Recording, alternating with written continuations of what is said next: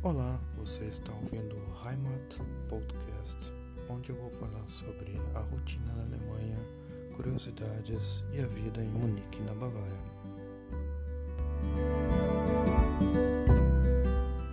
Olá, ouvintes, estamos fazendo o terceiro episódio do Heimat Podcast. Vai ser um pouco barulhento esse episódio, porque estou no meio da rua. Mas uh, eu tenho hoje dois convidados mega, mega especiais. Uh, Irã, uh, do Ninguém Se Importa Podcast, e um grande amigo de longa data, Fred, que vem de Boston, o Irã vem de Zurich. E eu gostaria, antes de começar com o podcast, que vocês se apresentassem. Irã, quem é você? Maria Gabriela, o... né? Maria Gabriela. Porque... oh, galera, eu sou o Irã, Ninguém Se Importa Podcast aqui na área. Estamos aqui em um belíssimo dia aqui no primeiro mundo, né? Onde, uma terra onde não tem baianos, não tem esse tipo de preocupação. E é isso. Você já perguntou alguma coisa? Você já... Você já perguntou alguma coisa ou tem que, tem que me apresentar mais C P F, essas coisas? Poderia, poderia ser o cartão de crédito, tem que inclusive, o, tudo, cara. Tem que, inclusive o númerozinho das costas. Né? É, eu vou dar o onde é que tu trabalha, aonde que tu mora, tem que se apresentar geral, né, Irã? Faz, faz negócio. Sem C P F, direito, sem né? opinião. Sem C P F, sem opinião. É, sem C P F, sem, sem opinião. um metro e oitenta e nove, moreno, acima do peso, porém a altura disfarça um pouco. O é, que mais? Perfil totalmente... depresso e, e humor dark, o mais preto possível, humor Hélio Negão. É, que mais que eu posso dizer? Ah, enfim, eu vou dar, vou dar o meu, vou dar meu endereço onde eu trabalho, tá? Pro pessoal que tá ouvindo aí, é, mandar flores e, e ninguém vai pedir a minha cabeça lá na empresa, pode ficar tranquilo. Pois é, aqui, aqui, aqui, é, o, aqui é o Fred, eu... moro aqui nessa, nesse bonito meio de mato aqui dos Estados Unidos por uma ocasião muito aleatória. Eu não planejei nada disso. Logo no final do podcast eu vou dar meu endereço, uh, mas eu vou dar meu endereço porque eu estou precisando dar meu endereço porque uh, o, o, o Brasil perdeu os meus registros, inclusive eu preciso atualizar. E eles não, eles não acharam lá, eu, eu, seria de utilidade pública que eles soubessem tudo. Para quem não sabe, ontem a gente tentou gravar um podcast, a gente ficou falando durante duas horas e no fim não gravou. Então essa é a segunda tentativa. Obrigado, pessoal de cabelo colorido que trabalha nessas empresas grandes aí, que vocês programam demais, hein? Todos, todos feras, né, da tecnologia. Então, a Não. primeira pergunta que eu quero fazer, eu vou fazer três perguntas para vocês aí, com os ilustres convidados. Um, como é que tu foi parar em Zurich, Irã? Conta aí para nós. Cara, a minha vinda para cá foi totalmente aleatória, nada planejado assim. É, começa em dois mil e dezesseis, quando eu ganhei o prêmio ali de melhor funcionário da, da TAM Linhas Aéreas, que eu trabalhava em Florianópolis. E aí tava muito feliz, né? Comendo mulher pra caralho, naquela alegria, sem nenhum tipo de preocupação. Um mês depois, demitido por postagens no Facebook. Quais eram as postagens em questão? Postagens em apoio ao nosso excelentíssimo presidente Jair Messias Bolsonaro. E aí pensei, bom, fudeu, né? O que, que eu vou fazer agora? Ou eu compro um Uber, ou eu compro um H B vinte em prestação e vou ser o Uber o resto da vida, ou eu tento a vida fora do país, ou suicídio. O suicídio é sempre uma boa opção, né, para você que tá ouvindo aí. Então, o que que eu Acho fiz? Acho que primeiro, primeiro suicídio e depois tentar tudo isso daí, né? Essa, exatamente. A ordem tem que, tem que ter uma ordem nas coisas, né? Não complica Com demais. Com certeza. A autodestruição sempre move pessoas. E aí, o que, que eu fiz? Eu tinha uma grana no banco já, que eu tava juntando para comprar um carro. Provavelmente ia ser um carro muito ruim, sei lá, um Uno um ponto zero, que tinha sido da NET anteriormente. Campeão de velocidade. É, com a escada em cima para bater, para dar pau em Ferrari lá na, na freeway. E aí eu tinha, uma, eu tinha uma grana já guardada e eu recebi mais ou menos uns onze mil de, de rescisão. Peguei mais uma grana no banco e falei, vou, vou para fora do país. Se é pra me fuder, eu vou me fuder lá fora com um Wi-Fi bom, né? E, com, e comendo Nutella, porque no Lidl é super barato. O mendigo aí, digital, né? O mendigo digital, o mendigo com a maquininha da Cielo. O men- mendigo com a maquininha da Cielo, exatamente isso. E aí entrei no Google e comecei a pesquisar curso de idioma fora do país. Eu, tava, eu queria ir para Londres, porque eu sempre ouvi que lá tinha muita cerveja, frio e vagabunda. Daí eu falei, pô, esse é o lugar perfeito para eu morar. E pesquisei, pesquisei, não achava nada, tudo muito caro, porque a moeda de lá é muito bizarramente forte, é o oposto do, do real. E aí fui nessa pesquisando, cliquei sem querer em um link numa escola aqui, e eu vi que a escola estava precisando de estudantes de fora para fechar uma turma, e eles ofereciam acomodação. Daí eu entrei em contato, é, vi que era possível com a grana que eu tinha, toda essa grana que eu falei no início. É, entrei em contato com eles, é, vi que era uma escola boa, que era tudo certinho e tal, não era nenhuma maracutaia, coisa do tipo. É, pedi para eles me enviarem a papelada, paguei eu acho que duas mensalidades ou três, não lembro agora. Enviei toda a papelada pro consulado suíço no Rio de Janeiro, e aí paguei outras taxas lá, e você tem que apresentar uma série de documentação e É, antecedentes criminais, enfim, e tudo mais. Só que, por eu trabalhar sempre com aviação e em companhia aérea, isso te abre muitas portas em quesito de, de visto, né? Para tirar o visto americano, porra, o meu saiu na hora, não precisei falar quase nada, só, só entreguei a documentação. E aí, devido ao fato de eu, de eu ter trabalhado em companhia aérea, eu acho que facilitou a, a saída do visto, comprovei que tinha como me manter aqui durante o período do curso. Eles estavam te gravando, eles estavam te gravando o tempo inteiro. Ah, com Essa certeza, é a realidade. Né? Essa Ainda é a realidade. Que... Todas as conversinhas que no, no, no meio do voo, assim, tipo, eu vou derrubar essa porra. É, mas, mas... tá, tudo, tá tudo gravado. Ainda mais com essa cara de entregador de água que eu tenho aqui. Então, e, e aí apliquei, apliquei o visto e esperei um mês e meio para dois, eu acho. E aí tive a resposta do, do consulado, ó, foi aprovado, período tal, vai pra lá, não sei o que. A minha passagem eu não paguei porque eu tinha muitas milhas e, e bônus lá na empresa, então já foi uma economia enorme. E uma vez que o visto foi aprovado, cheguei aqui com a mão na frente e outra atrás, é, porém com foco, né, de nunca mais voltar pra essa desgraça desse país. E aí...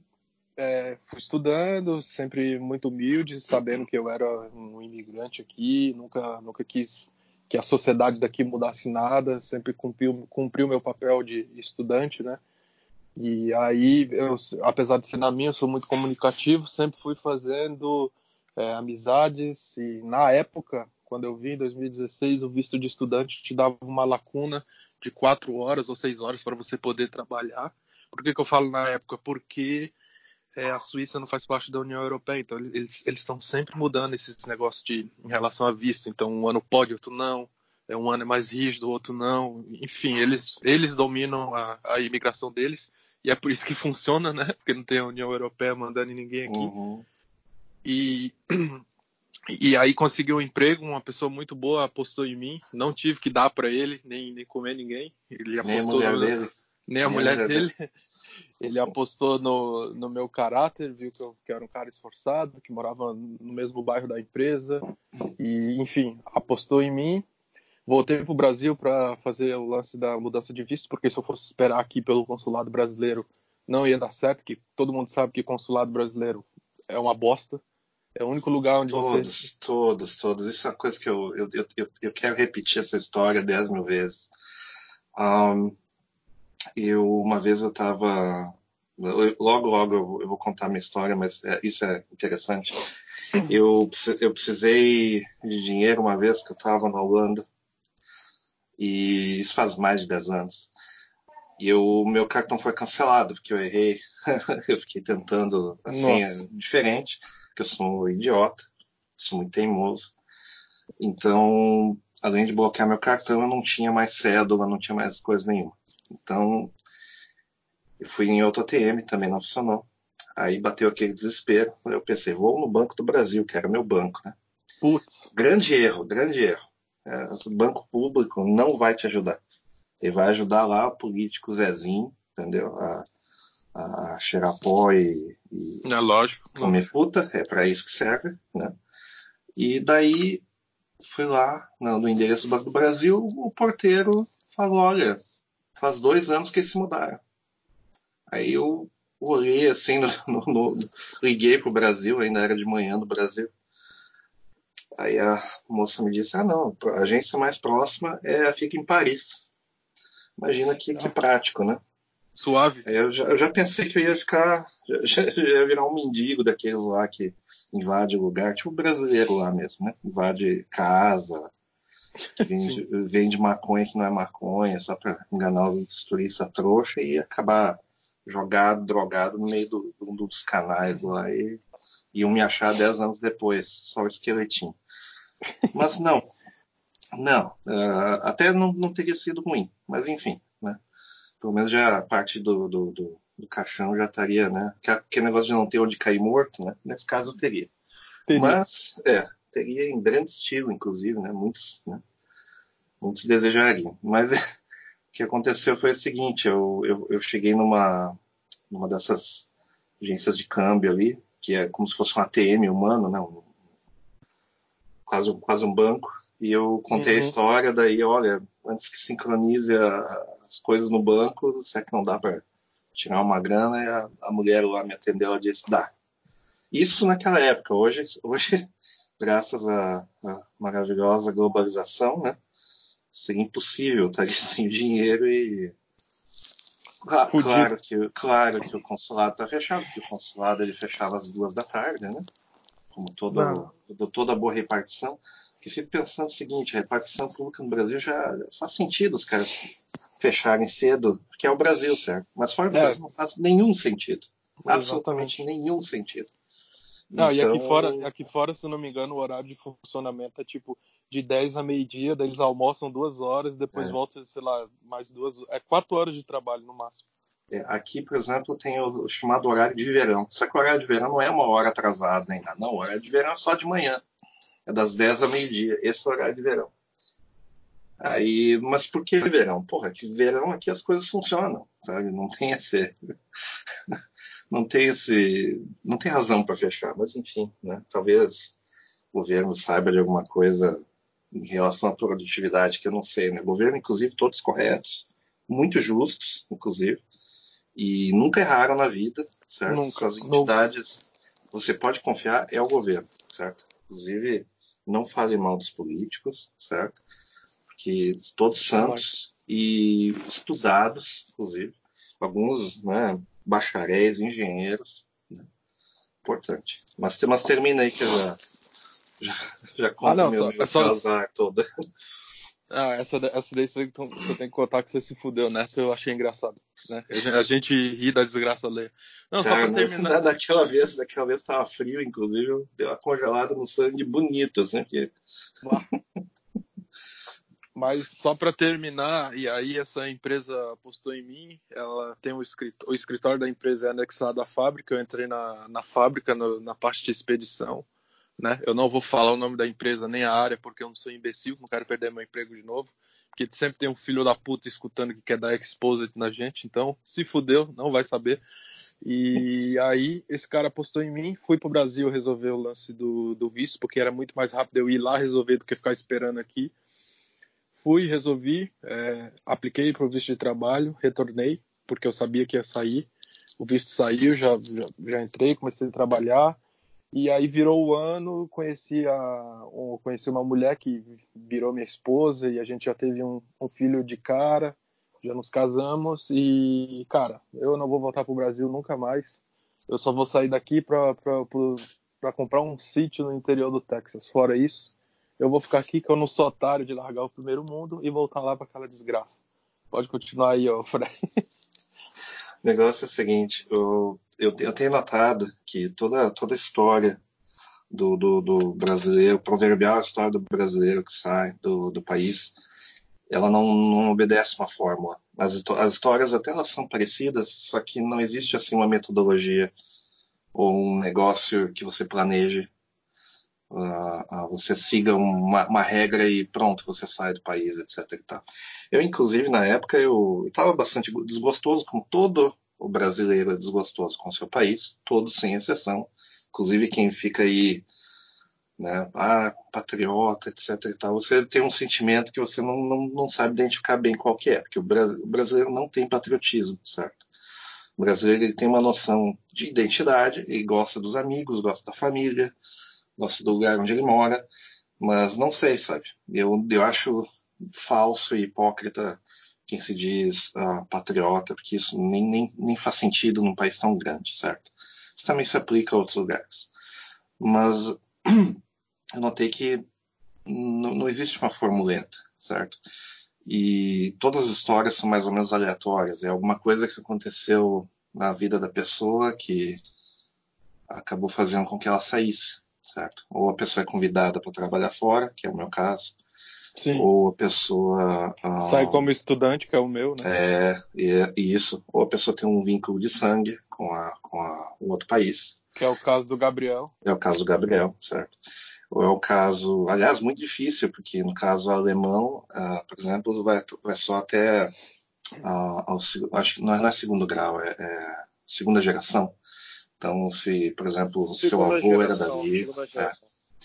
No caso da Itália, é, é, é infinitas gerações, contanto que seja patrilíneo. No caso de outros países, você pode pagar uma cidadania, né? Então, varia. Não existe assim um... Se você não tem dinheiro, você tem que contar ou com a sorte ou com o acaso. E eu contei com o acaso. A minha vida no Brasil não era ruim, tenho que admitir isso. Só que era sempre uma coisa do tipo, as contas nunca... Eu nunca chegava no final do mês, digamos assim, né? O que acontece? Eu morava num quartinho, hum, eu não consumia nada, a não ser cerveja sem álcool, porque meu fígado já tinha problemas. Meu Deus. Eu, é, depois melhorou, depois piorou, enfim, né? Depois que eu mudei para a Europa, deu, a, deu aquela piorada, né? Mas também... Ah, ela foi, foi com bom material, né? Pelo menos ia morrer bem, né? Morrer como herói. É, até a cor do câncer é diferente, é, é maravilhoso. Mas enfim, eu sei que eu... andava de transporte público, não tinha carro, não tinha posses, não tinha coisa nenhuma, não gastava dinheiro com bobagem, vivia uma vida ascética e mesmo assim minhas contas não chegavam. Então eu percebi que, porra, esse, o meu, meu próprio país não, não serve mais para mim, vou, vou ver se tem alguma oportunidade de trabalhar fora. Comecei a trabalhar numa empresa de fora, depois de acho que um ano veio um convite para Uh, sair, né, de um convite para ficar mais perto, para poder ser mais produtivo. Na área de tecnologia, né? Sim, sim, sim. sim. Um, então, eu já tinha uma carreira longa, né? Eu, eu, se, se a gente for contar como o brasileiro gosta de trabalhar, geralmente em, sei lá, dez, quinze anos eu já estaria me aposentando. Mas, um, ah, um pouco mais, né? Por idade e tal. Ah, uns vinte e cinco por aí. É, agora, agora com a regra do, do Bonoro, nunca mais vou me aposentar. Bonoro, o que você fez com as girafas da Amazônia, Bonoro? Vendeu para churrasquinho, é isso aí. Muito gostoso, inclusive, carnes, carne de canguru, cara, o pessoal, o pessoal tá reclamando da Austrália, ele é, é delicioso. É delicioso, é muito bom, recomendo. Cara, tudo que é grelhado, velho, com sal grosso e uma pimenta do reino, fica bom, né, cara? Depende, o urubu não é. Eu já vou te é, dizer que o urubu não é, cara. Carne de barro, doce de lixo. É uma delícia. É, canguru é, delícia, é bom, cara. Canguru, aqui, canguru é maravilhoso. Aqui tem um restaurante, aqui tem um restaurante que é tipo all you can eat, e daí tu paga tipo só uns vinte pila por pessoa. Aham. E eles têm assim... carne de canguru, crocodilo, opa, coisas crocodilo, assim exóticas. Pô, assim. Jacaré é muito e... bom também, velho. Jacaré, jacaré é bom, cara. Jacaré é bom. E daí, e daí tu paga isso aí, o que que acontece? Que os caras pegam e te fazem um grelhadinho na hora, cara. Tu diz assim, tu pega as carnes que tu quer, um, põe ali no grill e o cara tá ali no grill ali, né? vinte e quatro por sete. Ali. Show, show demais. Faço pra ti, cara. Show, cara. Show demais. Mas continua aí, Mas... Fred. Também tem o tubarão. Tubarão é bom, né, cara? Se você, você vai ali no sul do Brasil, tem uns tubarão de água meio fria. É delicioso. É. Aliás, mas o, eu, isso é crueldade com os animais, sempre lembrando. E veganismo, galera, é o futuro, entendeu? É o futuro. Vamos comer é, Vamos comer mato e vamos morar em... Mato e mosquito. Vamos morar em container. Isso, esse é o futuro, viu, galera? Não vem com... Né? Isso é uma só uma coisa temporária. Carne em laboratório, tô dentro, entendeu? É. Então, soja é o futuro. Soja vai, vai dominar o mundo, cara. Vamos viver à base de soja. Qual é a maior exportação do Brasil? É soja, meu querido. Isso já quer dizer alguma coisa, né? Coincidências, então, não. É, não. Não, não, não, não lute contra a natureza, certo? Aliás, a natureza... Só elogios à natureza, certo? Que a, os animais sabem, né? Os animais, os índios, eles sabem muito bem o que eles fazem. Homem Aliás, branco, devemos, nunca devemos inventou louvar, nada. Devemos é. louvar pessoas que botam animais na frente de ser humano, sempre. Devemos Exato. louvar esse tipo de pessoa. Porque os animais são inocentes, eles nunca comer, comeriam um ser humano, certo? Quando você morrer ali e só sobrar os gatos, eles não vão te comer. Eles vão te enterrar de forma humana ou... gatônia, sei lá, e enfim, né? É sempre bom lembrar que a natureza é muito sábia, o ser humano não fez nada, e o homem branco, então, menos ainda. Quem inventou tudo foram os outros povos, o homem branco só deu um nome meio fresco para todas é, as... Exatamente. Quem inventou foi o africano, e aí ele concedeu ao homem branco o direito dele dizer que era dele, mas é tudo vendeu, de lá. Vendeu os royalties em troca de cachaça, mas era boa cachaça, pelo menos, né? Então, como oh, todos nós sabemos, a cachaça brasileira é a melhor do mundo. Né? Então, é a melhor do mundo, com certeza. É. E o nosso povo é o mais alegre e honesto, entendeu? Mas as mulheres são as mais bonitas, são certo? As mais bonitas, é. as mais de, de caráter também, nada sim, de interesse. Sim, sim, elas não têm interesse, elas não, não, não, não, não existe esse negócio de litígio, litígio quem faz é o homem quando ele né, é desonesto, é assim que funciona. Eu tô passando mal de rir, cara. Meu Deus do céu. Não, eu nunca, também, eu cara. nunca perdi, eu nunca cara, quantos, perdi nada quantos, em separação. Para tudo. Certo? Quantos, ah, Nobel, quantos Nobel tem o Brasil só por causa de mulher? Nobel, ah, Nobel não trinta, né? Mulher não conta. Nobel é coisa de gente, né? É, é, é coisa de euro, eurocêntrico, entendeu? A gente tem outros prêmios, por exemplo, a, a alegria das nossas crianças. É, ah, lembrando. O sorriso da nossa criança. Temos que lembrar também que o, o que o governador Wellington Dias fez no Piauí está servindo de exemplo aqui para a Suíça, né, para Dinamarca, para a Alemanha. Sim, exatamente. É. Quando eles olham assim que o cara implementou a fibra ótica wireless, meu Deus do céu. Por exemplo. Ah, estou passando mal, velho, meu Deus. Mas então, voltando, o que acontece? Fui, fui convidado a sair do país, de certa forma. De uma certa forma, pelo, pelo nosso querido governo, já, você, você não serve, você é uma sub-raça, tem que sair do Brasil mesmo. Então, eu não conseguia mais trabalho, mesmo sendo bastante qualificado e carreira longa, não, não conseguia mais trabalho, pagava-se mal. Né? Uh, fiquei um tempo morando em São Paulo, isso deu uma melhorada na, na minha situação pessoal. E eu estava convencido até em ficar lá, porque eu, eu gosto de São Paulo, apesar de ser um lugar que deixa o pessoal meio maluca e, e depresso, né? Mas como eu já estava depresso, não mudou nada, foi até um upgrade, né? É um depresso que você paga os olhos da cara para sofrer, eu acho que é válido, né? Válido, lógico. É. Então lá, lá eu conheci muita gente boa, foi, foi, foi, foi uma época boa da minha vida e eu estava disposto até a ficar. E... e o que acontece? Daí eu estava viajando, indo e voltando, geralmente para turismo, assim, para conhecer, ver lugares que eu poderia morar. Passei um tempo com o Gabriel ali, morando junto com ele. Então a gente desvendou a parte boa da Alemanha, não a parte ex-comunista, essa eu desvendei depois. Porque depois a minha ideia era morar em Dresden, algum fim de mundo desse tipo, assim. Aí, Berlim jamais, né? Mas, em, mas é, de Berlim jamais, porque eu, eu não uso drogas, né? Então não tem por que morar lá. Mas um, a não ser que o pessoal considere café droga, né? Tudo, tudo é droga, né? Então é, só a maconha é que é a é, droga só, correta. Né? Só ontem eu vendi o sistema de som da minha tia para comprar um quilo de melita, café melita. Compacto, né? Como é que é? A vácuo, né? A vácuo é mais embalada a vácuo. Dá pra usar como uma arma aquele negócio. Uh... Tijolaço. Pô, uma vez caiu na, na quina da, da, da, da minha testa um daqueles que eu estava tirando da despensa. Eu, nossa, isso é realmente é, é um tijolo, uma né? arma. Tijolo. Né? Aí eu sei que uh, eu acabei mudando, mudei para a gloriosa Tchecoslováquia, depois de ficar um tempo na Alemanha. Uh, Só mulher pensei... feia também lá, né? Só mulher Meu feia. Deus do céu. Quando eu cheguei lá, pensei assim, né? Saí do país mais feliz do mundo, né? É o país do futuro, né? Lá eles vivem do passado. tá, tá ficando difícil, hein? Tá ficando complicado. Mas, enfim. Nesse ah, momento, quem não, possu... quem não possui a parte de ironia no cérebro não vai estar entendendo nada do podcast. Então desliga esse podcast, esse podcast não é para você. Aí eu sei que o uh, que acontece? Uh, uh, uh, eu procurei sempre morar em lugares onde tinha cerveja boa, né? Então uh, uh, eu morava uma, no Brasil, morava numa região produtora de, de cerveja. Na Europa não ia ser diferente, né?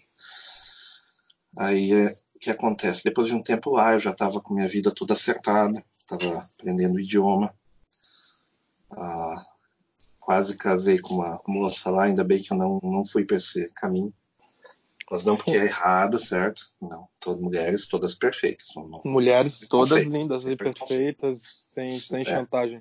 Na verdade, eu acabei conhecendo outra moça, que ela morava aqui, e... depois de quase um ano, ela me deu um ultimato: olha, a gente tem que acabar com essa palhaçada, não quero web namoro. um, né, a, gente, a gente se encontrava de tempos em tempos, uh, lugares intermediários e tal, e não consegui convencer ela a se mudar para lá, porque ela é mais ou menos daquela região, então ela não quer voltar para lá, é a mesma situação do brasileiro que sai do Brasil, é exatamente. Não quer voltar. Então, só que eu já morava aqui já faz, sei lá, vinte e poucos anos, quase, quase trinta anos, uma coisa desse tipo. E acabei vindo para conhecer, etc e tal, e ela me convenceu a ficar, a duras penas, porque eu estava há poucos meses de ter a, a cidadania, não a cidadania, mas a moradia definitiva. Eu já estava economizando para comprar um, um lugarzinho lá, né? E eu percebi que, por exemplo, quando eu quando me mudei, eu já estava com planos de comprar algum lugar, e lá eu passava a trabalhar uns dois anos para conseguir comprar alguma coisa, por minúsculo que fosse. Nossa! E aqui, aqui para conseguir um, um, um casebrinho, nove, nove meses dá para dá para economizar e conseguir alguma coisa. Dá para comprar igual... uma mansão no Brasil, essa que é a realidade, né? Igual no Brasil, né? No Brasil também, com nove meses você compra uma casa boa em um bairro que... É, se você, dependendo da mulher, ela consegue em nove meses uma casinha, né? Muito fácil, mas outros pets. Tá, mas peraí, peraí, só pro, só, só pro afegão médio ficar situado aqui. Você saiu então da Europa, foi para os Estados Unidos. Pois é, é cara. Mas, o, mas, mas tu aplicou outro visto no, tu no, pelo sim, fato de sim, tu morar, sim. né? Só para ficar é, claro que o ouvinte na, é burro. É, é, na, na realidade, assim, não existe uh, programas entre os países que facilitam vistos, exceto, exceto uma que outra facilidade, certo? Você entra numa fila diferente, basicamente. Mas quando você vai para outro país, eles checam uh, um, toda a tua vida pessoal. Então, é lógico que eles coletam dados sobre você. Tipo, no segundo ou terceiro ano lá que eu estava... renovando meu visto, uh, eles já sabiam quem eu era, né? Então já sabiam onde eu morava, o que, que eu fazia, quanto que eu tinha pago de imposto, né? Uh, então é a mesma coisa com o governo daqui. Eu tive que aplicar para uh, através da, da, do, do direito, né? Que na época minha namorada, agora esposa, ela tinha de me trazer para cá. Aí tive que entrar por todo o processo, inclusive eu não podia trabalhar nem nada, né? Foi uma coisa que uhum. me deixou completamente transtornado das ideias, que eu nunca deixei de trabalhar desde que eu comecei lá com meus catorze, quinze anos, certo? Então, férias, inclusive, eu posso contar nos dedos quantos, quantos que eu tive. Eu comecei a ter férias depois que eu me mudei para a Europa, na verdade. e foi... Uh, uh, bom, eu usava férias para trabalhar mais, essa que é a realidade, né? Não, não dá, né? No Brasil, essa, essa é a situação, né? O cara nasce é, pobre, não, não tem facilidade nenhuma, né? Uh, então, eu, eu acabei mudando para cá. O maior choque, inclusive, foi mudar para cá, né? Uh, mas eu acho que isso já era uma outra pergunta que o Gabriel ia fazer, que é as, as dificuldades do, do, do choque de ah, agora, o Gabri- a, agora o Gabriel tem que falar a experiência dele, como é que foi? Tá a certo. Minha experiência, como é que foi? Uh, bom, o que aconteceu comigo foi que eu estava pensando já em sair do país, provavelmente já era dois mil e seis. Em dois mil e seis eu criei minha empresa e resolvi ser empresário, né? Daí comecei a pagar imposto, comecei a pagar tudo que eu tinha que pagar. E daí tinha, já me tinha desiludi. Que ter entrado no concurso, eu tinha que ter entrado no é. concursinho. Daí me desiludi com a vida. Em dois mil e dezesseis eu já estava pensando em sair do país. E daí queria já dizer dois mil e sete, dois mil e oito eu já estava com passagem comprada para a Alemanha, já ia ir para a Alemanha em dois mil e oito. Daí por forças do destino, não consegui honrar a passagem, não consegui viajar para a Europa. E só que daí, em dois mil e dezoito eu dei entrada na cidadania, né? Minha cidadania foi medita que demoraria dois anos para processar, para dar tudo certo. Na época eu tinha que fazer as três: cidadania minha, do meu pai e do meu irmão juntos. Ah, legal, e... não sabia disso. E meu pai, inclusive, tem a cidadania, tem tudo, meu irmão, né? Falecido irmão também, né? Tinha. E daí, na verdade, aconteceu que uma hora, um ano depois, em dois mil e nove, foi acho que setembro de dois mil e nove, eu estava trabalhando numa empresa, tinha, tinha sido demitido da empresa, e a empresa, um mês depois, dois meses depois, dois meses depois pediu para eu voltar, que achava que eu estava bem no cargo, não sei porque me demitiu, mas enfim. Uh, E daí eu fui admitido pela empresa, eu estava fazendo um curso de noite de tecnologia. E o meu pai me liga assim de noite. E uma das coisas que o meu, minha família não faz, meu pai e minha mãe, eles não me ligam. Eles não, não me ligam assim de noite do nada. E eu achei estranho, né? Como é que ele me liga essa hora, que ele sabe que eu estou fazendo curso? Pensou que morreu alguém ele. já, né? É assim, eu pensei assim, cara, o que que houve? Morreu alguém? Eu fiquei preocupado mesmo, assim, né? E daí eu atendi o telefone brincando e falei, cara... vai me falar que a cidadania saiu, né? Daí ele me responde assim, seco, assim, sim, tava no Caralho. correio hoje, eu... Caralho, mano... E... e daí foi, tipo, nessa noite a minha vida mudou, cara. Nessa noite eu comecei a vender tudo que eu tinha, a fazer tudo que eu tinha pra pegar dinheiro, pra comprar euro e pra me mandar, né, cara? Em dezembro de dois mil e nove eu tava saindo... com, acho que foi três mil, quatro mil euros, sem emprego, uhum. sem nada. Tipo, eu tinha uns conhecidos em Munique, na época do budismo ainda, que eu fiquei com eles e tal, me deram uma ajuda. Mas assim, fui vim sem emprego, assim, falando um pouco de alemão, inglês, lá, digamos assim, cinquenta por cento que eu falo hoje de inglês, tava bem ruim meu inglês na época. E alemão nada, né, cara? Alemão, tipo, quase nada. Não conseguia falar nem, tipo, quem eu era em alemão. E tá aí, daí eu cheguei, depois de uns três meses eu consegui faltar dinheiro, né? Tive que pedir ajuda pro governo, né? É, acontece, né? Fiquei dois meses ali na, encostado no governo, até que chegou uma hora que eu uh, consegui um emprego e consegui um apartamento pra mim também. E quando isso aí deu certo, daí só foi, né? Tipo, comecei a trabalhar sem parar. Na área de tecnologia também, né? Na área de tecnologia também. E férias eu nunca soube muito direito o que fazer, né? Tipo, depois de anos, eu quando eu tirava férias, eu tipo assim, tá, o que eu vou fazer nas férias, né? Ah, e... eu idem, eu idem. E daí... daí enfim, é, daí eu foi, comecei foi, foi a trabalhar. Um negócio que me, foi um negócio que me transtornou aqui, porque eu, eu não pude trabalhar por uns nove meses. E nesse mesmo, nesse mesmo ínterim a gente comprou uma casa, daí não teve dúvida, né? Comecei a reformar a casa e fazer a obra eu mesmo, porque ficar sem trabalhar não dá, cara. Aí comecei a ficar depresso de novo, porque eu não estava trabalhando. Aí um dia, um dia, um dia minha esposa me deu um sacudão e disse assim, para com isso, você vai trabalhar logo que você consegue a sua licença, e vamos que vamos, e é, é assim mesmo. Né? Minhas e, primeiras... Ela estava certa. Ela tava é, certa. As minhas primeiras férias foi em dois mil e dezoito também, né? E eu, eu ficava assim, cara, e agora? O que, que eu vou fazer agora? Eu vou acordar e... E foi a primeira, foi a, sem zoeira, foi a primeira vez que, tá, beleza, na TAM lá, na, quando eu tava na aviação, você tira lá um final de semana e vai pra algum lugar, não sei o quê. Mas férias, férias mesmo, pô, foi a primeira vez que eu peguei o carro, botei a família e fui dirigir por aí, foi, foi ano passado, cara. E é muito estranho porque você fica assim, cara, eles estão mesmo me pagando enquanto eu tô aqui nesse período aqui, sei lá, nunca tive isso direito. É, eu, eu, eu, não, eu não pagaria, né? Eu, na minha empresa, é. na minha visão de empresário brasileiro, não pagaria ninguém, né? É, é pra... Eu já fico pensando que tá dando merda, né, cara? Pô, eu tô... É, eu também. Eu também.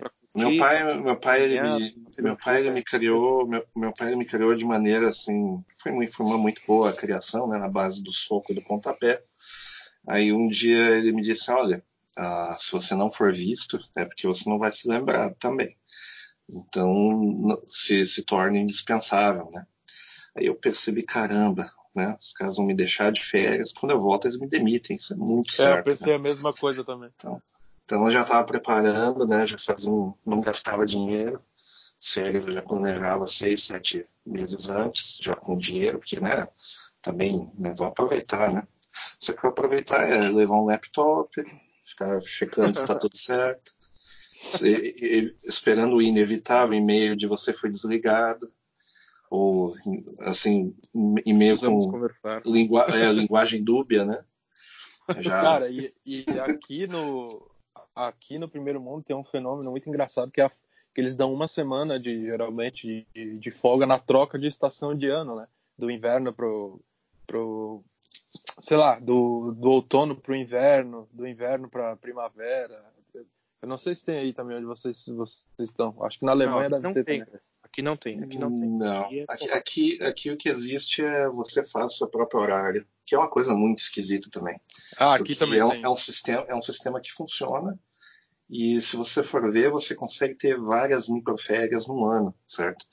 No ano passado, por exemplo, eu consegui... parar assim, sei lá, umas sete, oito vezes no ano. Isso é uma coisa que no Brasil é impensável, certo? Impossível. Você não, você não consegue gerenciar nada do, do seu tempo e sempre tem um arrombado para te tirar das tuas férias no último momento. Então é, é, é... Mas aqui não tem direito trabalhista, viu, galera? O negócio é C L T, entendeu? C L T aqui também não. É, é, é o canal. Né? Protege teus direitos, inclusive. Você vai ter os trinta dias de férias. Tá certo que eles já estão te preparando para te dar um pé na bunda em dois, três anos para recuperar o dinheiro, certo? Mas teu dinheiro está protegido. Foi muito engraçado aqui quando eu fui pegar meu contrato de trabalho. Né? Que aqui não tem carteira de trabalho, né? Igual no Brasil, aí, C L T, essas paradas. Aí o cara imprimiu uma folha e falou: tá, assina aí. Eu falei: o que é isso? Ah, o contrato de trabalho. Vai trabalhar de tal hora, tal hora, tá aqui o teu salário, quanto que a gente vai te pagar por hora, isso e aquilo. Cadê a carteira azul, né? Cadê é, eu, fico, eu fiquei num vazio assim. Eu, não, eu fiquei assim, cadê o exame admissional? Não vai ter? Cadê o exame, né? Aquele exame que o, o médico fala... O exame assim, admissional ó, é maravilhoso. É mar... Cadê cara... aquela conversinha com a, com a psicóloga, né? Tipo, é, exatamente. Um buco e tal.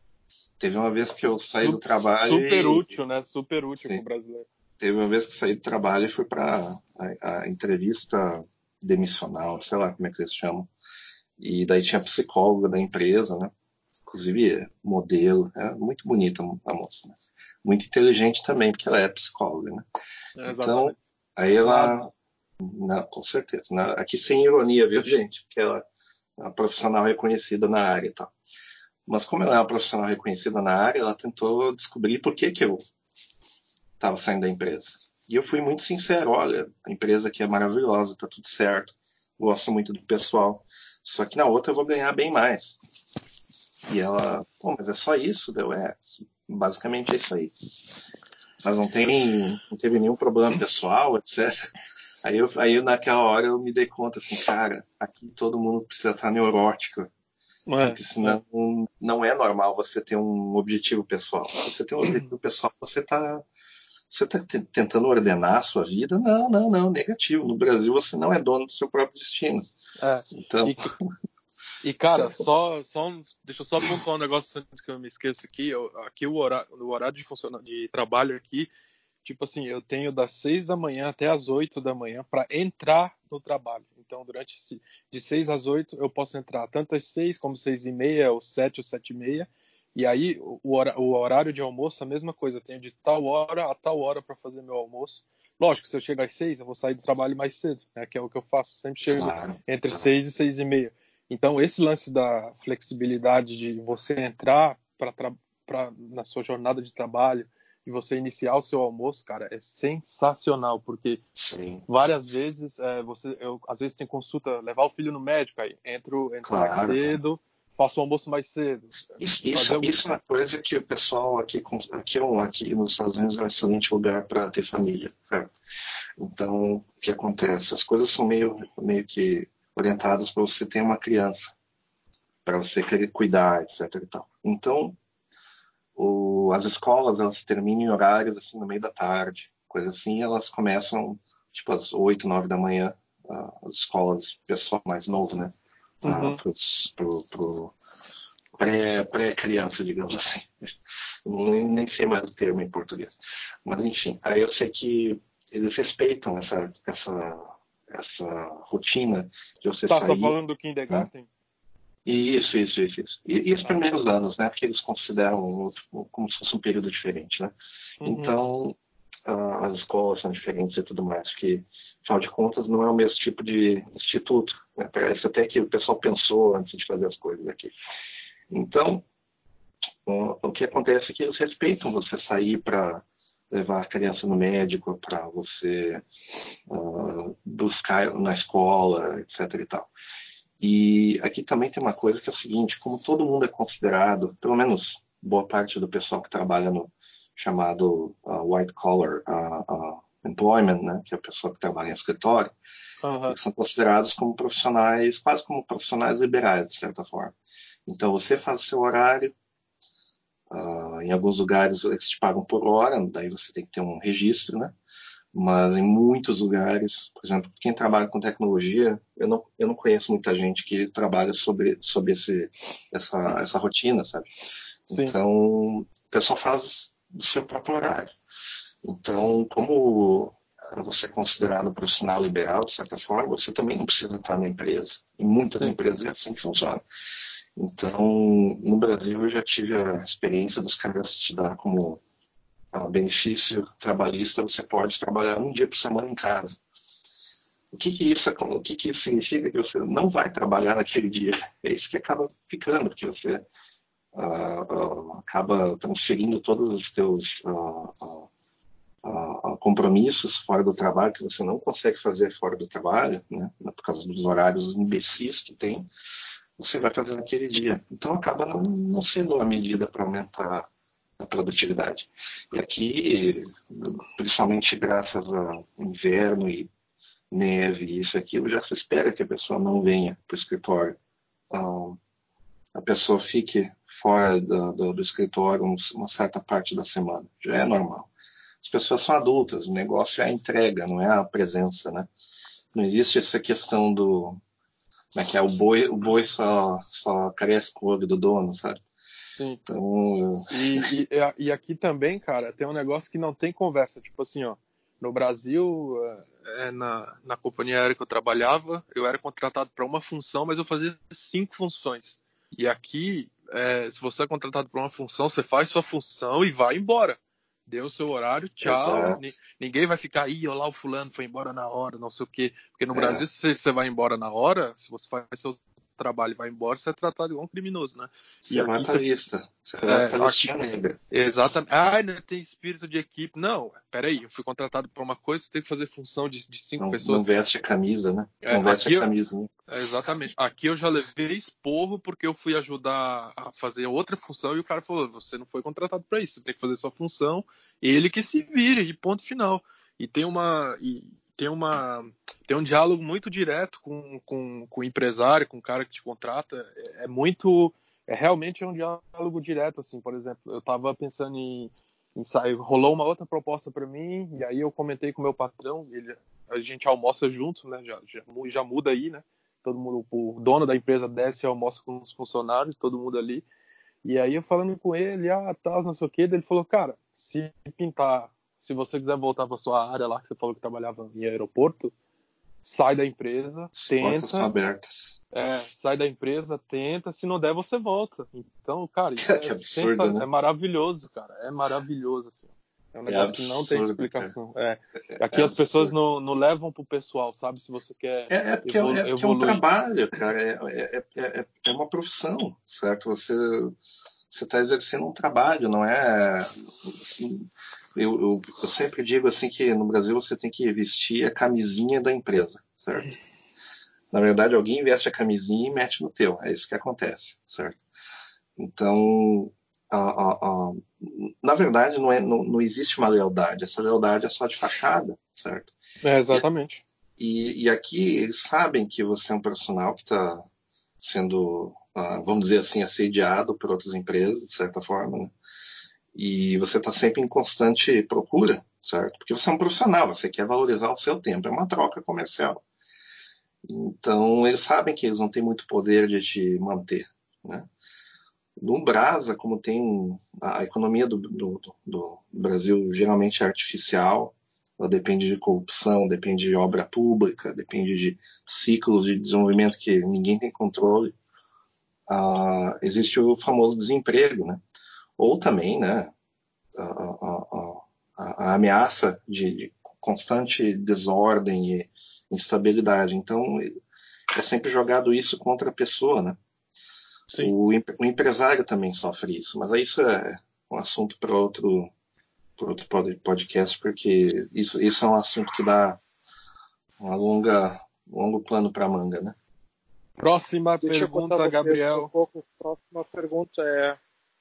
Um, quais foram contar alguma coisa antes? Pode contar aí, cara. Sem Não, tranquilo. O podcast tranquilo. é teu.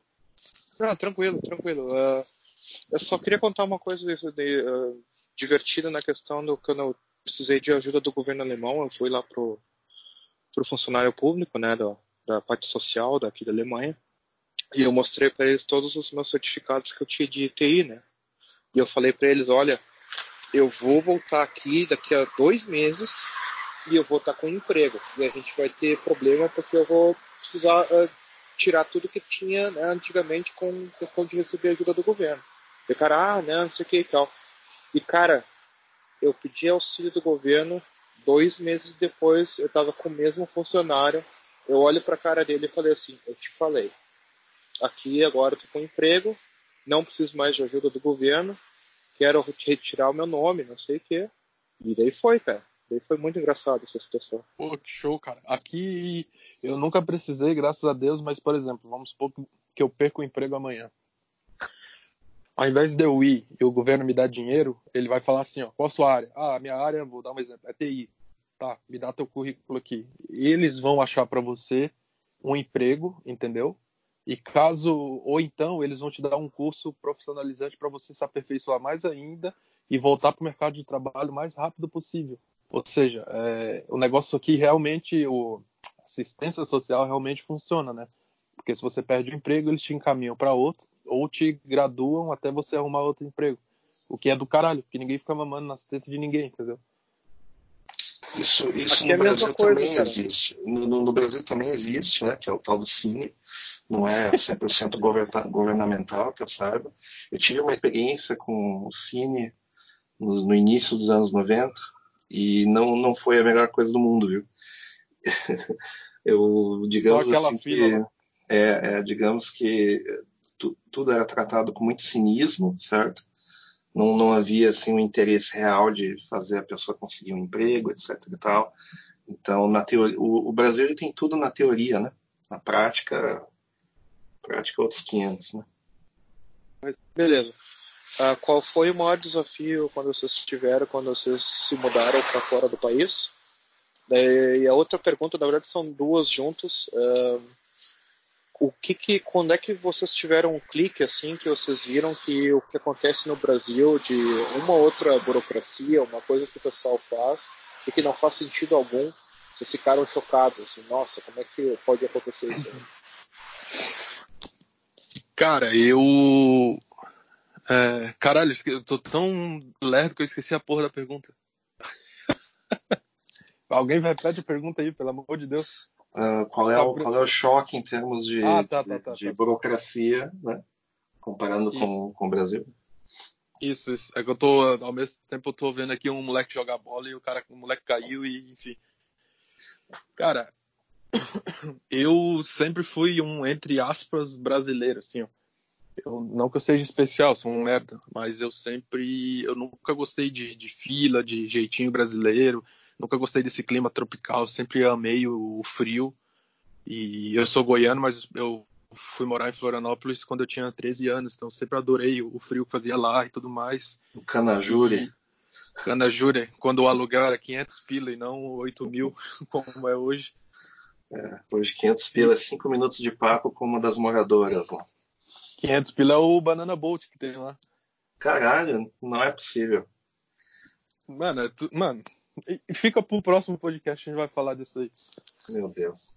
E aí eu sempre fui, eu sempre fui muito indignado que como as coisas no Brasil aconteciam lentamente e como as coisas eram caras. E eu, eu sempre fui um cara... Eu comecei a trabalhar com catorze anos, que foi a idade que, que meu pai morreu, e eu tive que virar homem e tudo mais. Aquele, aquele lance que quase todo brasileiro passa, né, cara? Eu, quase todo brasileiro tem que trabalhar cedo e tudo mais. E eu sempre fui extremamente indignado com as coisas. E aí eu, eu sempre gostei muito de, de cinema, e aí eu vi, vi os filmes, documentários, passava na T V, assistia o Globo Repórter e falava, cara, não é possível que meu destino é morrer aqui nessa porra desse, desse país e não experimentar, né, como é viver no, num país onde as coisas, o básico funciona, né? Então, quando eu cheguei aqui, esse choque pra mim não foi tão grande, porque eu sempre fui pontual, como eu disse, sempre odiei o jeitinho brasileiro. Então, eu, eu, eu parecia que eu tava chegando no lugar que eu nasci, pra, que, eu, que eu merecia morar, né? E aí o choque, o choque pra mim não, não foi muito grande. É, sempre respeitei todo mundo. As coisas que eu não sabia, eu tinha humildade de perguntar, né? Eu, eu aprendo diariamente aqui. E, mas é isso. As, as coisas que no, que no país, aí no, no Brasil é absurdo. Tipo, pontualidade aqui é... Pô, é, é ofensivo, né? É ofensivo. É, a pontualidade é ofensiva. Eu já perdi, eu já perdi trabalho, já perdi amigos por ser pontual. É, mas é, no Brasil é isso. Uma vez os caras me chamaram, isso no início dos anos dois mil, os caras me chamaram, assim, olha, você tá cumprindo todas as horas aí, isso aí tá errado, hein? Tem que ver isso daí porque tá ficando ruim pra nós e não é, né? Você, você recém chegou no trabalho, é, você recém chegou no trabalho, só faz dois anos que você tá trabalhando aí, tá, tá ficando pra nós, tá ficando ruim pra nós, já, já também... Uh, uh, aqui, aqui a coisa funciona assim. Se você chega atrasado, eles não te convidam mais, entendeu? É, aqui mesmo, pô, aqui tem, né? O suíço é, fez da pontualidade o negócio, né? Relógio suíço é. E tudo mais aqui é extremo. Cara, eu tô aqui há três anos, nunca vi um trem atrasar, assim. Se atrasa é porque teve é, acidente ou alguma coisa. Sim. Na pista, não, não sei o que, mas atraso no dia a dia você não vê. Você come mas, a esposa mas... do suíço, tem hora, não é? Você... É, é. Se for, mete na minha esposa tá às treze e cinquenta, seis e cinquenta, você já tem que estar tá aí, né? Tirando a roupa já. Galera. E aí, o, o que me deu o clique lá, cara, é assim, eu, por eu começar a trabalhar muito cedo, eu sempre me fudi muito cedo. Então, eu, por exemplo, para tirar uma, a minha C N H, eu fui tirar antes de eu sair do Brasil, em dois mil e quinze. Porque eu, eu sempre ficava me perguntando por que, que nos Estados Unidos o cara faz a porra de um teste lá em vinte minutos e beleza, ele pode dirigir. E aqui a gente precisa fazer uma autoescola que não te ensina nada, né? Um monte de coisa que não te ensina nada. Então, sempre eu, eu ficava me perguntando assim, ó, por que, que eu tenho que levar um papel ali, depois levar ali, depois levar ali, se eu poderia ir direto ali, como é em qualquer país do mundo. E essas coisas eu fui guardando dentro de mim, me indignando, indignando, e quando teve a oportunidade, me mandei. É, é essa, essa parte da desburocratização parece uma constante. Eu, eu notei o seguinte, que a questão da, da pontualidade, é o brasileiro, o italiano, talvez um que outro povo que não é pontual, e o resto do povo, do, dos outros povos são todos pontuais. Porque o mundo Exato. Funciona, cara. O mundo, as coisas têm que funcionar, cara. Então, sei lá, os chineses, que eu tenho experiência de trabalhar com eles, eles são pontuais, certo? Os russos são pontuais. O, o sei lá, o americano em si, ele, ele todo é baseado em agenda. Ah, ah, sei lá, cara, eu não consigo pensar num povo que... Né? Eu, eu consigo entender um povo que teve um apogeu há dois mil anos atrás, que é o, o italiano, né? Ah, hoje os caras se, né, se jogarem nas cordas, porque a civilização deles está meio que no fim. Eu entendo, uma civilização que começou ontem, que mal escolheu as palavras que entram na bandeira, cara, se deixar esse desleixo, eu acho um pouco preocupante, né? Bizarro, sim. A, a desburocratização, a, a, eu, eu notei no momento que eu, um, que eu tive que me identificar pro, pro, tanto para qualquer país europeu quanto aqui nos Estados Unidos. Um, eu não tenho que provar duas vezes que eu sou eu, certo?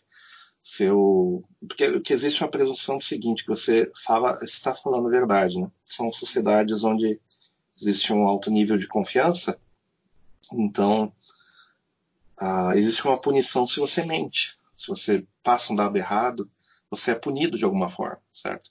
E se você passa um dado errado por boa fé, se você erra alguma coisa, isso é uma coisa, né? Outra coisa é a má fé. Então aqui, tanto aqui como lá, a má fé ela é punida, de certa forma. Principalmente aqui, né? Se você, você mente alguma coisa aqui, você vai para para cadeia muito rápido, muito fácil, né? Então o pessoal fica meio que na linha, né? Não quer dizer que não haja fraude, não quer dizer que não, as pessoas não mintam, mas uh, você não precisa se identificar duas vezes, você não precisa cortar documentos. Isso é uma coisa que, até comparando com a Europa, aqui é uma coisa meio absurda, né? Que exceto a carteira de motorista, que você tem que ter ela todo momento que você está uh, dirigindo, né? Que efetivamente acaba virando documento de identidade, né? Outra, outros documentos você não precisa carregar com, com, consigo, né? Então, para mim, isso é uma coisa que eu, como brasileiro, nunca vou me acostumar, né? É, e eu, só te cortando rapidinho, a carteira de motorista eu tirei a minha Suíça aqui e vale para sempre, tá? Então, fica mais um, mais um motivo aí para quem tá ouvindo. É, imagina você, uma, você daqui dez anos, você não é motorista mais. O que, que isso significa, sabe? Tipo... É, bizarro, cara, é bizarro. O Brasil ele tinha passaporte aqui, que durava cinco anos, né? anos, né? Fala, fala, Gabriel. Aqui, aqui, infelizmente, dez anos, né? Tipo, depois de dez anos que eu tirar a carteira, eu tenho que, uh, tipo, ir na escola, na autoescola, não sei, eu tenho que, eu tenho que me registrar novamente porque a carteira venceu. Tipo, tem que passar Cara, por uma não... burocraciazinha depois de dez anos. É que faz Mas... sentido, né? Daqui dez anos pode é... ser que você se chame Maomé, então não dá pra saber, né? Inclusive, não, não imigrantes, tem... imigrantes todos lindos, entendeu? Também sou, também sou um. Vem pra contribuir, uh, inclusive. Cultura riquíssima. E tá explodindo a economia, quer dizer, tá, uh, tá contribuindo significantemente para a economia na Europa. Infelizmente, aqui nos Estados Unidos não tem lugar, o país não, não é, é, como é que eu vou dizer, tá cheio de gente aqui, não tem muito espaço, então eu acho que tem que ter mais imigrantes na Europa. Não, e, e a comunidade brasileira na, na Europa é super unida, ninguém quer a cabeça de ninguém, a prova disso é que... Não, pô, não existe três... golpe, não é... existe, é só a fraternidade, entendeu? Pra quem tá ouvindo, em três anos aqui eu tive que, porra, selecionar a dedo das amizades, ó. Um mora na Alemanha, o outro tá nos Estados Unidos, o outro na França, o outro na Itália. Ah, aliás, abraço pra galera aí do grupo, né? Que é o único grupo que eu tô no WhatsApp, olha a moral de vocês, até o de família eu abandonei. Então, abraço pra galera do grupo e o Gabriel disse que vai trazer os caras aí no podcast, então muita história massa tá vindo aí. É. Eu sei que primeiro, primeira semana que eu tava aqui, eu, eu peguei um Uber. E tinha uma, uma moça, moça eu tô sendo generoso, né? Já era bem velha já, uh, dirigindo o Uber, ela me disse assim, ó, eu vou te dar uma dica, que é o seguinte, nunca confie em nenhum brasileiro aqui. Eu já pensei, eu devo confiar na senhora? Pode crer. Mas ela, mas ela falou isso por, por, por experiências ruins que ela teve aqui. Não, não quer dizer que seja assim, né? Mas um, aqui, aqui, a realidade é a seguinte, a... a eu, eu, eu sou um ponto fora da curva. Muita gente que uh, chega aqui, chega sem qualificação, né, sem falar a língua, etc e tal. Eu falo inglês desde que eu era criança, então por um, um acaso tremendo também, porque o meu pai era um visionário, já sabia que o país não ia ter muito futuro, né? Mas é, então ele me disse, ele me dizia o seguinte: ou você estuda ou você não é ninguém. Ele estava obviamente errado, que hoje você estudando você também não é ninguém, né? Mas, mas naquela época ainda valia alguma coisa. É, as gloriosas anos oitenta, final dos anos setenta, era, era ainda valioso de alguma certa, de certa forma, né? E esse, esse, na verdade, foi o diferencial. Ah, aqui a divisão acontece, na prática, pelo, pelo, pela capacidade de se expressar, ou capacidade de falar o idioma. Então existe uma, uma divisão entre quem fala inglês razoavelmente bem e o resto. Existe uma certa divisão, divisão étnica também entre o pessoal que é, vamos dizer, descendente de irlandesa, inglesa, etc e tal, que é, que é a questão da, da cor da pele, existe, certo? É um país onde existe uma segregação muito mais forte do que no Brasil. Eu fico é, doido, tem a, tem doido a treta quando... de latino com negro também, né? Tem, tem, tem. É, eu fico doido quando o pessoal uh, fala sobre racismo no, no Brasil. Eu sugiro a esse pessoal ir morar na Europa um tempo para ver o que, que como é que a coisa funciona, certo? Eu é, tive mesma, uma eu tive mesma muita coisa sorte, o, o lance do L G B T, mesma coisa. Vai lá para o Oriente Médio para você ver. Mesma coisa. E, e também é o seguinte, uh, uh, uh, eu tive muita sorte, não posso uh, uh, descontar isso, de que eu, eu, eu, eu, vamos dizer assim, eu me pareço com a população que é daqui ou de lá, etc e tal. Inclusive, minhas origens estão em um em cada ponto, né? Então, fica mais fácil, certo? As pessoas te aceitam mais, isso é verdade, certo? Uh, Isso, isso é para demonstrar que no, a questão racial no Brasil é muito menor do que se imagina. Ela existe, só que, cara, não tem como comparar. Não tem como comparar. Tipo, você vai na Europa, em certos lugares, as pessoas, se, elas, se, elas, se você é diferente, as pessoas não vão te dar emprego, você nunca vai conseguir emprego do jeito normal, etc e tal. E aqui nos Estados Unidos é mais uma questão da língua, que eu, que eu tenho notado. A questão da língua, o jeito de se portar, né? Sim, sim. E qual, qual a, a mensagem para você que está ouvindo e quer sair do país, que a gente deixou claro durante uma hora de conversa, é o seguinte: você quer sair do país, aprende a porra do inglês. Segundo passo, é, o que, que vai te abrir portas aqui fora? Um curso, é, você ser formado em direito ou você ser formado em um curso tecnólogo, você ter um curso de T I, por exemplo. Lógico que vai te abrir muito mais portas aqui fora. E o terceiro, é, a terceira dica que eu dou é: sempre venha legal. Não vem com essa sempre. História de que, ah, eu vou tentar, na cara, não vai, cara, não vai acontecer. Ninguém vai casar com a pessoa que chegou como turista na Europa. Esquece, cara. Então siga todos os passos, venha legalmente, venha com seu inglesinho. Não precisa escrever perfeitamente, venha com inglês de conversação fluente, que é. As pessoas possam compreender quem é você, de onde você veio, o que, que você quer fazer aqui. E também tem uma um boa propósito, grana, né? Tem, tem um propósito. É, porque, exatamente. Na verdade, é o seguinte: se você é um bom profissional, onde você estiver ali no Brasil, você vai ter uma vida razoável ali também, certo? Então, na verdade, o problema, não, às vezes, não é nem o país. O problema está dentro da, da, da própria pessoa, né? Então, eu sei, que, eu sei que parece fácil falar isso agora, com várias décadas de experiência, mas na época que eu comecei, foi muita fudição. Foi, assim, olha... Eu chegava a, a, a morder, morder minha boca assim de raiva, às vezes, das coisas que eu, que eu passava. E, às vezes, por não ter uma coisa que outra, assim, básica. Não, não digo passar fome, mas, vamos dizer, sofrer a ameaça de não ter como comprar comida, coisa meio triste. Mas... É, que, que o pessoal tem que entender, cara, que, assim, ninguém, ninguém te convidou pra, pra vir pra cá, pra ir pros Estados Sim. Unidos, entendeu? Então, se você quer ir, tem a oportunidade, mas faça tudo direito, seja humilde, é, se você errar, peça desculpas, faça tudo direito, trabalhe duro, né? Porque é tipo, muito fácil olhar. É. Não, só, rapidinho. É muito sim, fácil sim. olhar no nosso, no nosso Instagram e ó, oh, os caras estão bebendo cerveja boa, estão indo em lugar bonito, mas ninguém vê a luta lá do início, do cara, pô, se fudendo a semana inteira, trabalhando duro, entendeu? Trabalhando de verdade, duro mesmo, com a corda no pescoço. Ninguém vê isso. As pessoas ninguém sempre... vê as agiotagens, agiotagens, as amantes, né? As amantes, né? Atrapalhando o percurso. Rebite, rebite, tomado meia-noite para continuar acordado, né? Isso ninguém vê, né? Não, mas, mas, é, mas todo isso mundo é... só mas... vê um por cento, né, que a gente está ali, né? Esse que é o problema. Exatamente. E... Exatamente. A, a, a mensagem que fica, na verdade, é, é o seguinte. Se você é bom profissional... Isso é uma coisa que eu, eu digo com certeza. Se você trabalha bem, você trabalha com ética, faz tudo certo.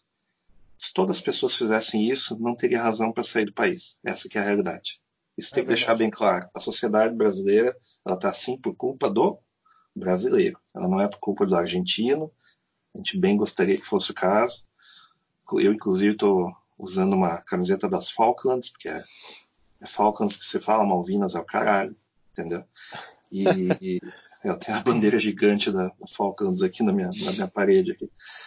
Um, uh, se, se não fosse pelas próprias, os próprios obstáculos que a gente se impõe, nada disso teria acontecido. Exatamente. É. Cara, eu sempre dou para a molecada que está ouvindo, eu sempre falo para eles, façam um curso técnico. Não sim. fiquem nessa de querer entrar e fazer ah, uma sim. faculdade de quatro anos. Faz um curso, cara, um não. mecânico de aeronave, o curso é dois anos. Você sai em qualquer país do mundo, você tem emprego, cara, entendeu? Então tá na palma, inclusive, literalmente na é, palma da sua mão. As pessoas querem ser artista, querem ser isso, querem ser aquilo. Ó, meu amigo, em outras épocas você podia ter sua profissão e ainda ser artista, viu? Você pode pintar no fim de semana, você pode ser um, um técnico de aeronáutica e ser poeta, por que não? É, não seja arrombado, não seja arrombado, sabe? Para de... para de... ficar gastando dinheiro com, com corote e vai lá e compra uma máquina de escrever, compra uns livros. Porra, cara.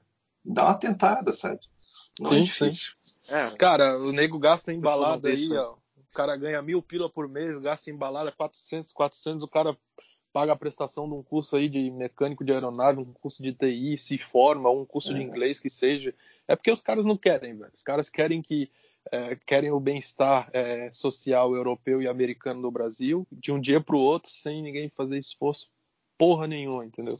Os caras querem, os caras querem ter, ter todas as benesses, só que sem sofrer duas guerras nas costas. Os caras querem tudo, tudo que o Japão é hoje sem ter duas bombinhas atômicas. Eu acho meio complicado essa situação. É, é. Não, é um povo que nunca lutou. Isso vai ficar para outro podcast, a gente vai, vai falar, mas é um povo que nunca lutou, nunca lutou por nada, né? Não, não tem um desastre natural, nunca teve que batalhar por nada, né?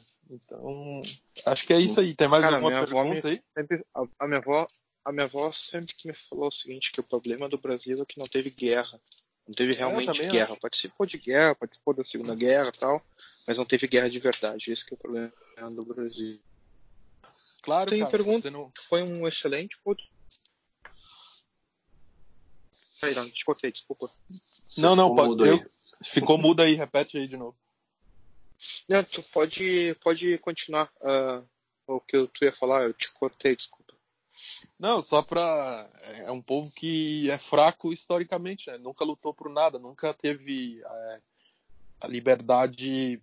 Nunca teve um problema de liberdade, tipo assim, ou a gente luta por isso, e, ou, ou, senão a gente vai deixar de existir.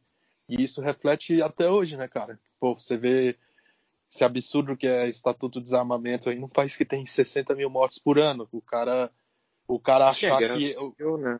é, o cara achar que é normal, é, né? Em um país que tem sessenta mil homicídios por ano, um cara achar que é normal... Ele, não, não, a polícia vai me defender se, se alguém entrar aqui em casa, entendeu? Então, mas é coisas para um próximo podcast que a gente vai no falar. Mesmo, no mesmo tempo o cara fala mal de milícia, né? Engraçado. Exatamente. Engraçado. Cara, se o, se o Brasil realmente tivesse uma milícia, como os Estados Unidos têm milícia, que milícia não significa ser coisa ruim, não, tá? Não, tem, milícia, né? Tem milícia boa também. Os Estados Unidos é cheio de milícia e são locais super seguros. Tá? É quando fala milícia, o nego acha que é a novela da Globo lá, que o cara entra na favela, mata todos os traficantes, fica ali, é, toma o lugar do traficante, né? Mas não, milícia de é, um bairro cuidar de, de cidades, cuidar, é, se, se autodefenderem ali, fizer a sua própria defesa. É uma polícia Mas, comunitária, cara, né? Uma polícia, exatamente, um exército exatamente. comunitário, na realidade. Exatamente. Mas isso aí fica para um próximo podcast. Isso aí. Ah, só para falar para vocês, para comentar, eu parei aqui o podcast para terminar e encerrar o podcast aonde? Numa lojinha de especialidades uh, de cerveja de Munique. Tem vários copos aqui para vender, tem os copos meio raros de cerveja, tem umas coisas bem bacanas aqui. Acho que é um excelente uh, fim para o podcast. Espero, uh, espero, que não vendam, espero que não vendam Kenny Ludwig, que é a pior cerveja do mundo. É tipo o Ibis das cervejas, assim. Terrível. Não, cara, tem a outra, tem a outra ainda que tu tomou, te lembra? A Oettinger. A Oettinger ah. é pior que a Kenny Ludwig. Não, não. É a, Ort, a, Oettinger, a Oettinger é tipo, sei lá, uma Kaiser Beats, sei lá como é que é o nome dessas porra de cerveja. Skol Beats, Skol, Skol Beats, né? Skol Beats. Tá bem gelado, você se engana, né? Dá a impressão que é um alimento. Eu queria então agradecer a vocês pela participação no podcast, tipo, especial, primeiro o podcast especial aí que eu tô fazendo, é a primeira edição. E quero deixar aí um tempo então para o recado do Irã e um recado pro, do Fred. Começa aí, Irã, tipo, para encerrar o podcast, o que, que você quer falar? Cara, primeiro eu queria agradecer, vocês foram dois caras que surgiram literalmente do nada na minha vida, quando eu comecei a comentar sobre T I no, no, no meu podcast, e aí vocês apareceram e sempre disposto a me ajudar, e eu falava, caralho, que massa, velho, os caras nem me conhecem e me passaram uma porrada de material, de, de vídeo, de um monte de coisa para eu poder entrar no, no mundo do T I. E é uma coisa que eu sempre falei que estava fazendo por hobby mesmo, né? Que eu estava com a minha vida ok aqui. E achei do caralho, a gente começou a conversar e... Pô, vocês me deram um whisky do, do John Wick, então, cara, fiquei bêbado várias vezes devido a vocês, agradeço demais isso. E quero dizer que, cara, não parem com o podcast, porque... é muito legal ouvir é, experiências de quem mora fora do país. Eu acho do caralho mesmo e espero que não parem. E sempre que precisar, pode chamar que a gente grava aí, cara. Mas, vai ter mais... Eu vou te convidar mais vezes, Irã. Tu e o Fred, vocês vão participar mais vezes. Hein? Vou incomodar é, a, gente, vocês, a, gente já, a gente já se conheceu pessoalmente, né, cara? Então, a gente, sempre Sim. que a gente tiver de bobeira aqui, a gente vai gravar. Então, tá. Meu, meu recado é... simplesmente o seguinte, ah, deixa de ser um arrombado, a culpa das coisas estarem boas ou ruins na sua vida é só sua, certo? E humildade só pagando, meu querido. Jamais, humildade jamais. Humildade jamais. Aceita, Valeu aí. Aceitamos, aceitamos euros. Não, tem... aceitamos euros. Sim, aceitamos euros. Valeu aí, abraço, então, encerrando mais um podcast, como falei, e obrigado aí de novo pela participação, Irã e Fred. Até mais, valeu.